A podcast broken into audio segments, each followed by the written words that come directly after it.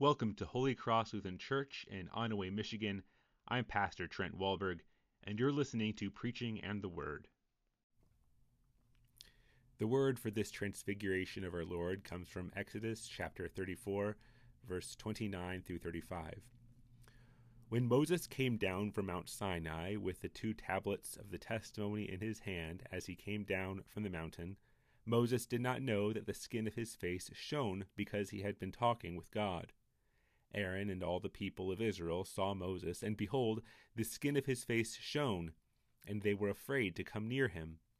But Moses called to them, and Aaron and all the elders of the congregation returned to him, and Moses talked with them.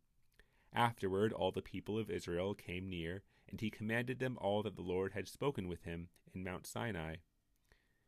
And when Moses had finished speaking with them, he put a veil over his face.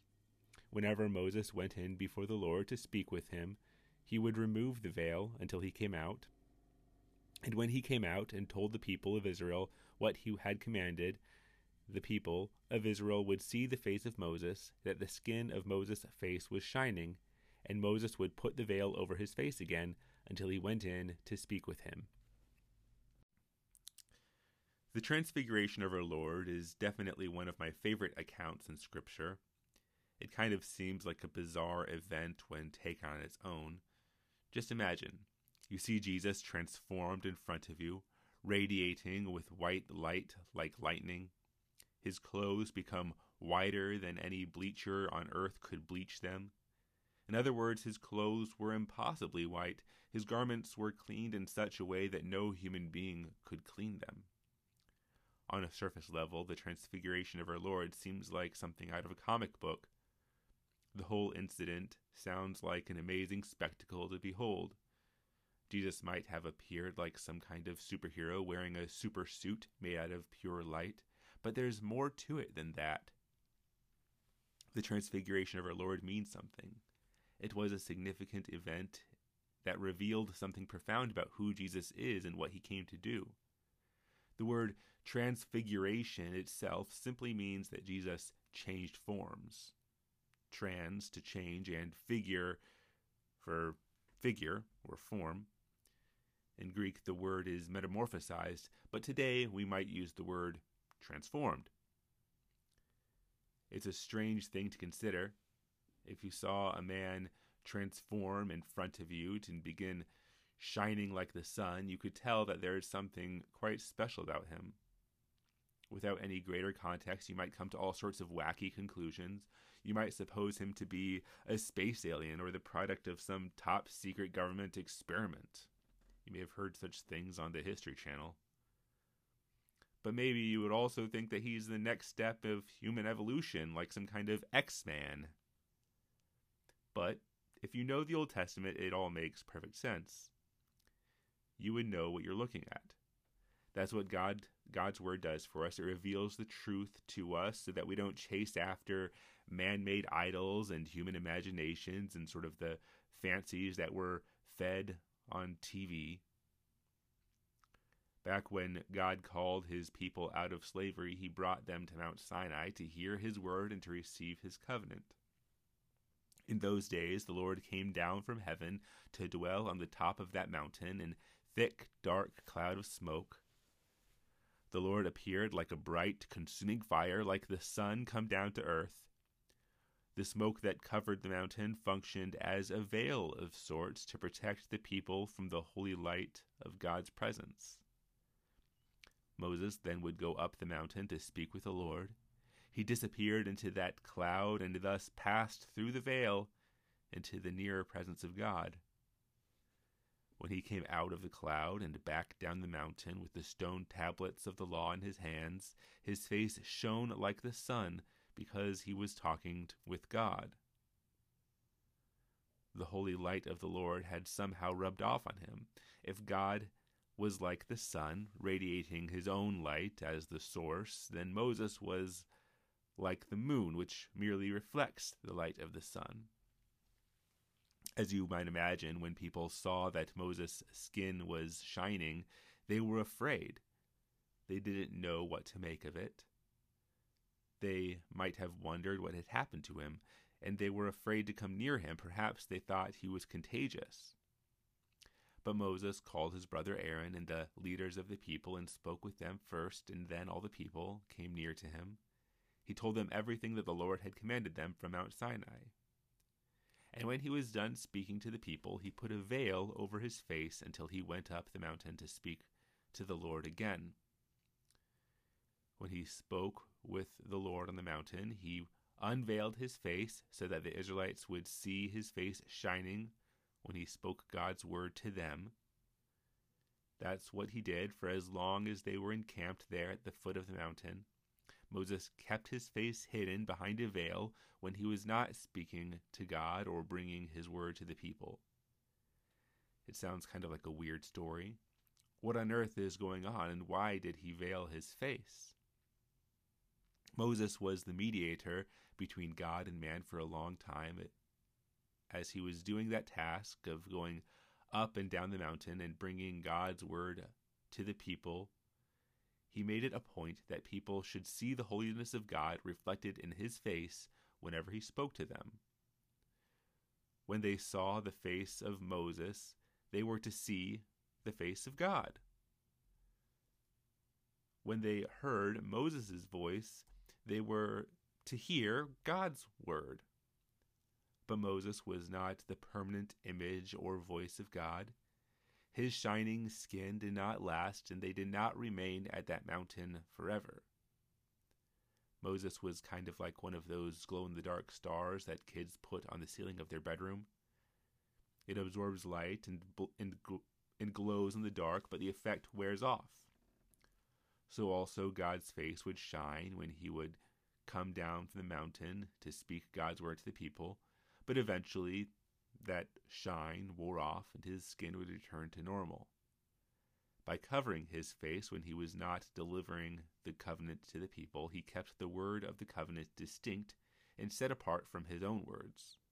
He prevented he preserved the sanctity of his office by veiling himself. Think about it this way. What if Moses hadn't veiled his face? Suppose Moses was talking with God on the mountain on a Saturday. He stays the night up there and comes down the next morning on Sunday. Beaming with a holy light, he tells you what God has to say. You listen intently and marvel at how his face shines. What a holy and special experience that would be. After a few hours, he's done talking, and someone and everyone goes back to their tents. Later that evening, you pass Moses in the dining tent and notice that he's still glowing, but clearly not as much as he was before. Later, you see him walking past and wonder even if he's glowing at all. Maybe he is, but it's dim. That next morning, before sunrise, you see Moses coming out of the latrines and notice that he's definitely not glowing. The next day he goes up the mountain again to speak with the Lord, and when he comes down, the same thing. He glows brightly when he speaks the word of God, but eventually the light dims and fades away. Sooner or later, the people might have come to the conclusion that God's word spoke from Sinai was temporary, like the glow in Moses' face. By covering his face, Moses hid away his own weakness and mortal nature so that the word of God would not be diminished in the eyes of the people. Moses understood how vital it was that for as long as they were encamped at the mountain, the people should only see the glory of God in his face. In the epistle reading for today, Paul explains that Moses would put a veil over his face so that the Israelites might not gaze at the outcome of what was being brought to an end. What is this? Something was coming to an end. Both the light in Moses' face and the covenant that he mediated would come to an end. Neither would end because of some fault in God's word or the commandments that he gave, but because Moses was imperfect. And the people constantly broke the covenant and chased after all kinds of sin and false gods. The light that radiated from Moses' face and the stone tablets that he carried all pointed to something greater, whereby we may enter into a relationship with the Lord Almighty. Paul tells us, For to this day, when they read the Old Covenant, that same veil remains unlifted, because only through Christ it is taken away. Yes, Paul writes, to this day, whenever Moses is read, a veil lies over their hearts. But when one turns to the Lord Jesus, the veil is removed. Moses wore a veil to hide what was perishing, both in terms of his glorious glow and in terms of the covenant that he was officiating. But when the veil was removed, the people saw the Spirit of the Lord shining through Moses. Moses hid his face, so that the people would see the light of Jesus only shining through him when he spoke God's words.